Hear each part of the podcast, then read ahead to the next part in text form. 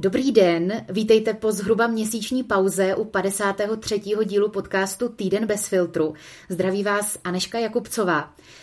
Mám teď osobně poněkud smíšené pocity, jednak smutek z toho, že s nečekanou smrtí našeho kolegy a mentora Filipa Brindla na konci roku 2023 v tomto podcastu něco hezkého skončilo. Ale vlastně u sebe pozoruju i nějakou počínající radost z něčeho nového, co právě začíná. Samozřejmě i mírné obavy, jak se nám na práci výborného novináře se skvělým rozhledem podaří navázat. Rovněž si uvědomuju, že asi ještě ani nemáme novou znělku, tak nám to odpusťte. Každopádně podcast Týden bez filtru pokračuje, a to rozšířením formátu, rozšířením týmu. Dneska uslyšíte první chod z toho, co jsme pro vás vymysleli, co jsme pro vás nachystali. Je to formát debaty nás, autorů, a některého z přizvaných kolegů a kolegyň novinářů. Jejichž práce nás v poslední době zaujala. Pokračuje taky nastavené pravidlo, že na free platformách je k dispozici část podcastu a celá debata potom pro předplatitele na herohero.co. Děkujeme a hezký poslech. V posledních dnech a týdnech se v Česku vynořilo hned několik témat, mimořádně se dotýkajících křesťanů, zejména katolíků. Jednak pastorační prohlášení České biskupské konference k dokumentu Fiducia supplicans od Dikasteria pro nauku víry o žehnání pro nesezdané páry. Pak také Istanbulská úmluva, která neprošla senátem, nebo oznámení kněze Lukáše Engelmana z Frýdecko-Místecka, že odchází z kněžské služby, protože má ženu a dítě, další a další. My jsme si položili v týmu otázku, jak se k těmto tématům postavit. Ve společné debatě teď vítám Pavla Rábaru, novináře ze slovenských portálů Svet kresťanstva a postoj.sk, který se nedávno ve svém textu zabýval výzvami pro křesťanské novináře, když píší o své církvi. Dobrý den, vítejte. Dobrý den, děkujem za pozvání. No a ráda tady také vítám kolegu Ondřeje Havlíčka, který mimo jiné napsal komentář k onomu pastoračnímu prohlášení ČBK o žehnání takzvaným neregulérním párům. Ondro, vítej i ty. Dobrý den, ahoj. Pane Rábaro, vy ve svém textu píšete například o tom, že když křesťanský novinář píše o vlastní církvi, tak je to trochu, jako by psal o své vlastní rodině. Přesto ale podle vás nejde o střet zájmu. Jak to myslíte? Proč to není střet zájmu? Priznám se, že v tomto příkladě alebo v těchto slovách, které jsem použil, je to trochu taká finta alebo taká hra, protože na jedné straně naozaj sa môže zdať na prvý pohled, že my často hovoríme jako veriaci, že církev je naša rodina, a na to sa nabaluje veľa takých aj romantických predstav. A ak by to tak bolo, ak by sme zostali pri tomto pohľade, tak potom by sme nemali písať o vlastnej rodine, lebo to je konflikt záujmov v profesionálnej novinárčine, samozrejme. Tam je prirodzený konflikt záujmov.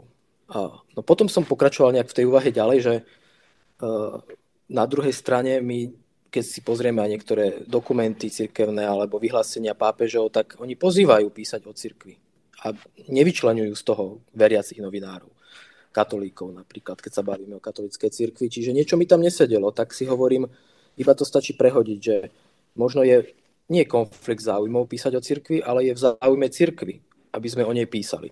Dostal vy sám, jste se někdy do situace, kdy jste narazil na nějaké téma, na nějaké dilema, na otázku, jestli by nějakou práci o církvi třeba neodvedl lépe novinář, který není křesťan, není katolík a nebyl by zatížen třeba nějakým tím zájmem, jak si té církvi prospět? Tu možno vychádzam z také reality, že jako keby u nás na Slovensku je velmi málo takýchto novinárov. Většinou o církvi píšu dlhodobo veriaci novinári, alebo už novinári, ktorí sú v tej problematike ako tak zorientovaní, ale nie je to také bežné ako v zahraničí. Veď napríklad my si pod pojmom vatikanista predstavíme, že to musí byť len veriaci katolík. A pritom vieme o tom, že niektorí vatikanisti ani nespadajú teda do tejto kategórie, ale Na Slovensku väčšinou píšu o cirkvi veriaci novinári, dokonca aj v sekulárnych, necirkevných médiách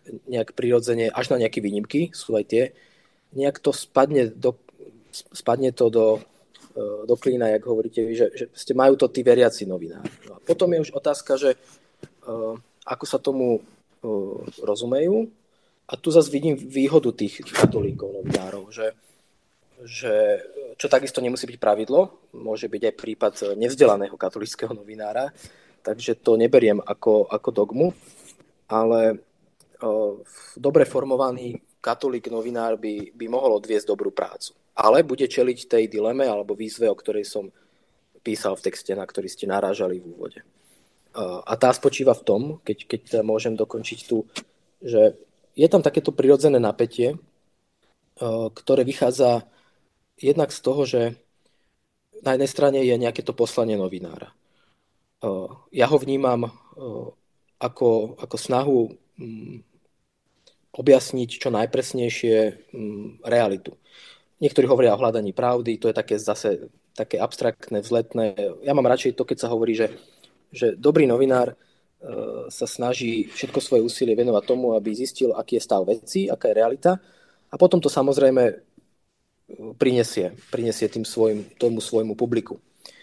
Čiže toto je poslanie novinára a na druhej strane je tu tá cirkev, o ktorej ide písať, v ktorej je doma, v ktorej má vzťahy. Je v tom teda to prirodzené napätie, ale hovorím, dá sa preklenúť možno práve tou myšlienkou, ktorú som hovoril na začiatku, že pojme to ako poslanie, že má písať o svojej vlastnej cirkvi. No a už sa potom môžeme dostať aj k niektorým výrokom pápeža Františka, ktorý naposledy veľmi zaujímavými slovami ocenil prácu novinárov, keď poukázal na to, že keď píšu o niektorých vyslovene, že škandáloch, a tých nie je málo v súčasnosti, že používajú alebo robia to vlastne tak jemne alebo delikátne. Použil talianské delikatezza, takže tak delikátne, nie tvrdo, nie nejak hrubo. Ja by som tam videl opak hrubosti. A čiže myslím si, že je to možné, že katolíckí novinári môžu a majú písať o cirkvi, len sa musia vyvarovať niektorým nástrahám. Tá jedna nástraha môže byť presne, že bude to len servilné, bude to len napriek tomu, že prídu pri svojej práci na niektoré skutočnosti, na tú realitu skutočnú a zistia, že je nepríjemná pre cirkev, tak sa rozhodnú, že to nepoužijú. Aj tak to je potom na zváženie, že či to nie je ako keby, či to nie je v rozpore s tým poslaním potom. Potom nemusí robiť novinára, môžu robiť PR pre cirkev, alebo tam sa neočakáva, že budú prinášať nepríjemnosti. Čiže dá sa to, ale je v tomto napätie. Ale o to je zaujímavejšie. Mě to právě hodně zaujalo, to, co píšete, to, kde citujete papeže Františka z jednoho rozhovoru, kdy těm novinářům děkuje za jemnost, úctu a téměř zahanbené mlčení. Vy se k tomu taky hlásíte. Není právě ta jemnost, úcta a zahanbené mlčení právě to, co křesťanům brání o církvi psát dobře, kvalitně, právě bez toho nějakého zjemňování, mlžení, bez té snahy to nějak jakoby přikrášlit, abychom náhodou té církvi neuškodili. Není to na škodu. Já osobně jsem pochopil ty slova nie tak, nie v tom význame, že by to oslabovalo to poslanie novinára, ale že ocenil to, že áno, ten katolícky novinár bude mať väčšiu citlivosť pre tie témy. Ale nevnímam to ako negatívum, lebo on tú pravdu povie. On tú skutočnosť, ktorú zistil, tú nepríjemnú, on ju napíše. Ale napíše ju citlivejšie, s väčším pochopením pre cirkev, ako človek, ktorý cirkev vníma len cez škandály napríklad. Že predstavím si, že som novinár, ktorý píše o cirkvi iba vtedy, keď je škandál. Keď som katolík a zároveň novinár, tak ja mám s cirkvou aj mnoho iných skúseností, pozitívnych. Tak je prirodzené, že budem písať tie nepríjemné veci o cirkvi inak. Ale ja si nemyslím, že by to išlo na úkor pravdy. To by išlo iba vtedy, keby som sa vyhol tej podstate. Ale že to neurobím hrubo, bulvárne, s cieľom alebo so zámerom zožať úspech pre nejakú senzáciu, to mi príde, že to je to, na čo mohol pápež František myslieť, že oceňuje to, že títo ľudia sú citlivejší a že to, čo urobia tak s takou jemnosťou, že to urobia jinak. Ondro, teď se obrátím na tebe. Ty ve svém komentáři posledním reaguješ na pastorační prohlášení České biskupské konference. Česká biskupská konference, jak bych to řekla, uvádí na svou pravou míru ten dokument Dikasteria pro nauku víry. A ty tam nejsi úplně jemný nebo zahambeně nemlčíš. Ty dokonce biskupům vyčítáš nedostatek lásky. Jak to s tou jemností vidíš ty? Jak vidíš úlohu novináře, křesťana, píšícího o církvi? No já, když jsem si četl ten text pana Rábary, který mě teda moc zaujal a donutil mě o spoustě věcí přemýšlet, tak jsem přemýšlel právě nad tím, co se mi často dostává do myšlenek, je nějaká jako, jestli kdyby to bylo v jiném prostředí, jestli bychom takovou výzvu od nějakého jako člověka, kterého my jako novináři máme vlastně sledovat a řekl bych, že kontrolovat. V tomto případě je to teda papež František, tak představa, že by třeba premiér země řekl novinářům, kteří ho sledují jeho práci a jeho vlády, že by jim řekl, že jim děkuje za to, že budou nebo jsou a že považuje za dobré to, že pracují s jemností a třeba i s tím výrazem zahanbené mlčení, tak mi to přijde vlastně trochu absurdní.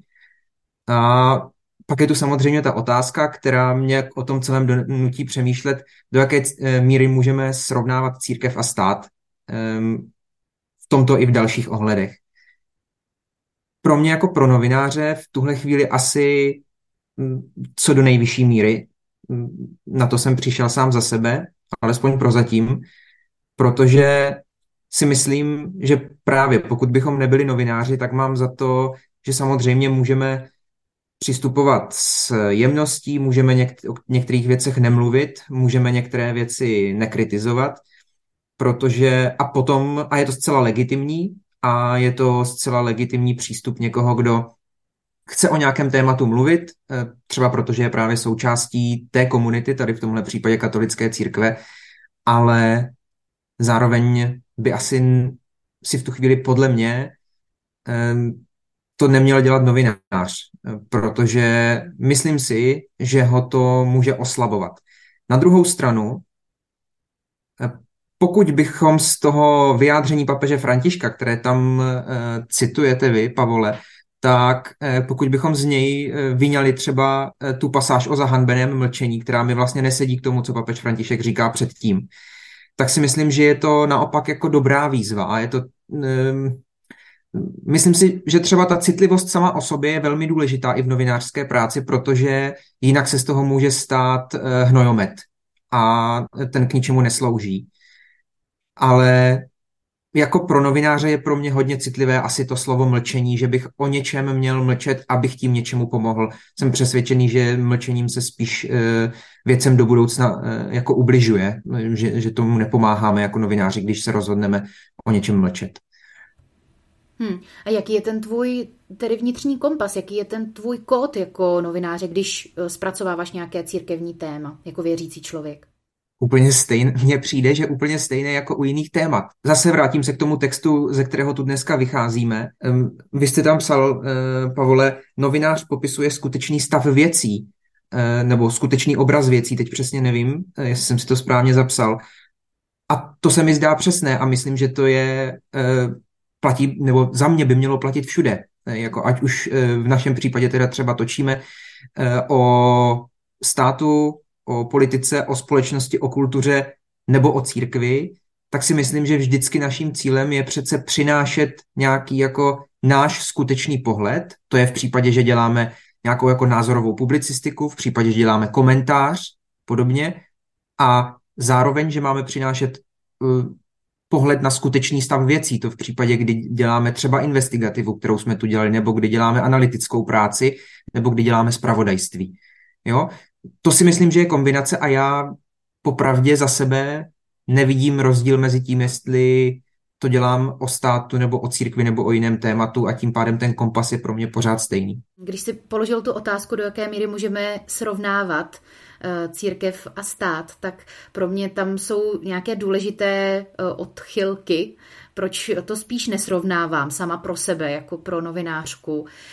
Vzhledem k tomu, že za autority, které řídí náš stát, jsem spolu zodpovědná, můžu o nich rozhodovat ve volbách a můžu prostě pravidelně se na tom rozhodování spolu podílet, tak co se týče těch církevních představitelů, ať už je to papež nebo jsou to biskupové, tak o tom ale vůbec, ale jako ani minimálně rozhodovat nemůžu. A proto je to v tom pro mě i možná v něčem jako těžší vůbec ty autority nějak přijmout a nějakým způsobem vůbec hledat ten zdroj toho, proč vlastně teda já se mám stotožňovat s tím, co oni říkají. Asi dobré je tady říct, že s papežem Františkem se stotožňují častěji než třeba s českými biskupy. Také biskupové Slovenska tak vydali velmi podobné, až nápadně podobné prohlášení, pastorační prohlášení k tomu dokumentu Dikasteria pro nauku víry. Akorát pár takových drobných odchylek tam bylo. Například to, když taky tam mluví o tom, aby nedošlo v církevní komunitě zmatení, aby nedošlo k tomu, že se tedy stírá rozdíl mezi tím svátostným manželstvím muže a ženy otevřeného pro plození dětí a aby náhodou si někdo nemohl myslet, že i nějaký takzvaný neregulérní svazek je postaven na roveň a že to požehnání má být krátké, nemá být při liturgických obřadech, ne v liturgickém rouši, ne na žádném výrazném místě a tak dále. Je to zkrátka takové jako upřesňující, omezující. Tak dokonce biskupové Slovenska tam hovoří o tom, že to požehnání má být pro jednotlivce, ani ne dokonce pro ty páry. Vy jste to, pane Rábaro, nějak zpracovávali tohleto téma u vás v redakci, nějak jste ho komentovali, třeba co si o něm myslíte? To je celý mikropríbeh o tom, pretože keď teraz to poviem zvnútra redakcie, tak to bolo, my sme vlastne vo večerných hodinách vydali naši biskupy to usmernenie. Ja som ho spracoval spravodajsky čisto ako presne. Napríklad v titulku sme mali to, že požehnávanie sa udeľuje jednotlivcom. Nechali sme si pár hodín tak keby na to uležanie, tie informácie. No a potom ja som začal písať komentár vlastne a ja som jednoznačne pracoval s tým, že naši biskupy sa vydali tou najkonzervatívnejšou možnou cestou, akou sa dalo a tak ďalej. No a jednoducho počas toho písania komentáru som zistil, že niektorí v redakcii to vidia inak, že oni tam stále vidia liberálnejšiu, tú progresívnejšiu možnosť a mňa to úplne zarazilo, tak som musel zastaviť to písanie a teraz, že ako? Potom začali nejaké telefonáty, nejaké konzultácie, aby sme sa viac dostali do toho, že prečo to vidíme inak, čítame to isté a nevidíme tam to isté. Tak to niečo vypovedá aj o tom dokumente, ale to je asi iná téma. Čiže napokon z toho bol text, ktorý som dopísal, ale zapracoval som tam aj tento pohľad, že prečo naši biskupy napísali text tak, že stále ho môže časť ľudí vnímať inak. Teda diametrálne inak. Čiže áno, je to vlastne dôkaz toho, že tu bola dosť komplikovaná vec a teda stále je. Vlastne celá tá naša vnútorná debata dokazovala, že slovenskí biskupy, keď budem hovoriť za nich, ako to čítam ja, tak to napísali to figliarsky, pretože naozaj napísali to tak, že slovenskí katolíci nebudú panikáriť, pretože sa nejdu požehnávať žiadne páry. Ale keď to čítate hlbšie, tak tam môžete nájsť aj tie odkazy, ktoré naznačujú takú tú voľnejšiu interpretáciu. Vyklúčkovali z toho takýmto spôsobom. To je zajímavá anabáze. Já tam teda ty liberálnější skulinky příliš nevidím. Přemýšlela jsem hlavně nad tím, pro koho ti naši a potažmo i vaši biskupové to prohlášení vydali.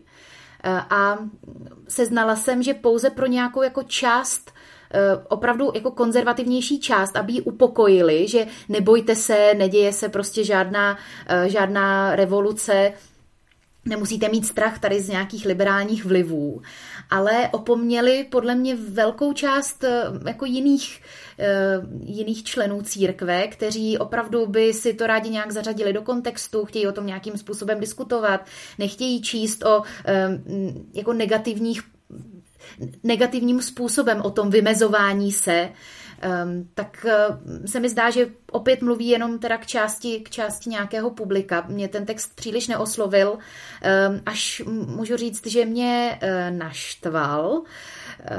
Pak už jsem se trochu uklidnila při tom čtení opakovaném a přemýšlela jsem, co k tomu, nebo jaký kontext k tomu můžu já dodat jako křesťanská novinářka, respektive novinářka, která je věřící, co je vlastně mým úkolem, jestli právě k tomu dodat nějaký kontext, nebo samotné biskupy například upozornit na nějaké nesrovnalosti. Mě na tuhletu nesrovnalost přivedla právnička Martina Vintrová, která cituje 37. kapitolu, nebo tedy takový ten odstaveček spíš než kapitolu, 37. odstaveček přímo dokumentu Fiducia supplicans v českém překladu. Já teď taky budu ho citovat. V této souvislosti přicházejí na mysl následující již částečně citovaná slova svatého otce. Rozhodnutí, která mohou být za určitých okolností součástí pastorační obezřetnosti, se nemusí nutně stát normou. To znamená, že není vhodné, aby diecéze, biskupská konference nebo jakákoliv jiná církevní struktura neustále a oficiálně stanovila postupy nebo obřady pro všechny druhy otázek. Kanonické právo nepokrývá a nemůže pokrýt všechno, ani biskupské konference by si neměly nárokovat, že tak učiní různými svými dokumenty a protokoly, protože život církve prochází mnoha vrstvami, kromě těch normativních. Papež František tedy připomněl, že vše, co je součástí praktického rozlišování v konkrétní situaci, nelze povýšit na kategorii normy, protože by to vedlo k neúnosné kazuistice. Konec citátu z dokumentu Fiducia supplicans, o kterém my tady mluvíme. Četli podle vás, biskupové, i tuhletu pasáž? Mě by zajímalo, jak s ní naložili, Ondro. No, ten dokument oficiální vatikánský, který si tu teď citovala, on je vlastně takový rozporuplný, jo? Podle mého čtení. On totiž, pokud ho srovnáme s tím prohlášením českých biskupů i slovenských biskupů, tak z toho, co já jsem vysledoval, tak čeští biskupové si tam něco málo přidali, něco málo nezmínili, ale jinak to jádro, ten původ pochází už z tohoto dokumentu, z toho vatikánského. Ty jsi citovala jeden článek, ve kterém papež František, nebo kde jsou citována slova papeže Františka o tom, že není potřeba všechno normovat. Ovšem pozor, v tom dokumentu najdeme taky asi ve 2 nebo ve 3 dalších článcích zmínku o tom, že samozřejmě ta praxe, kterou ten dokument doporučuje, není nikomu nařizována a že podle místních zvyklostí a podle místních církví je možné to upravit i jinak. Nakonec vidíme to v tom, že Afrika třeba se tady tím prozatím úplně řídit nebude. Takže já si myslím, že to není, že by to čeští nebo slovenští biskupové nečetli, nebo že by šli proti tomu dokumentu. Mně se to nezdá z toho, jak to čtu. Mně se spíš zdá, že ten dokument dává vlastně na vybranou všem skupinám. On je mnohem lepší v tom, že není jen pro konzervativce nebo jen pro liberály. To je to, co na něm oceňuji. On opravdu je pro celou církev a to já třeba vnímám jako jeho velký přínos, protože on zároveň říká, takováhle jsou podle nás pravidla a zároveň ale zdůrazňuje na několika místech pozor na to, abychom nebyli příliš přísní, pozor na to, abychom lidi neviděli primárně jako hříšníky, pozor na to, abychom s nimi jednali s důstojností. To znamená, mně se zdá, že to mnohem lépe je v tom vatikánském dokumentu vyváženo, než co se podařilo potom v těch prohlášeních v Česku a na Slovensku. Pane Rábaro, jak vyčtete určitou na jednu stranu možná rozporuplnost, ale na druhou stranu možná otevřenost toho původního vatikánského dokumentu? Ano, ten dokument sám umožňuje vybrat si tú interpretáciu, ktorá vyhovuje. Otázne je, že či to bol zámer autorov. Akože v tomto by som bol opatrnejší, že či to náhodou nie je skôr... Slyšeli jste free část aktuálního Týdne bez filtru. Pro celou debatu nás prosím sledujte na herohero.co/bez filtru bonusy. Děkujeme. Bez filtru. O zásadních věcech otevřeně a bez předsudků. Najdete nás v podcastových aplikacích na Facebooku, Twitteru a Instagramu bezfiltru_podcast. Chcete nás podpořit? Info na webu bezfiltrupodcast.cz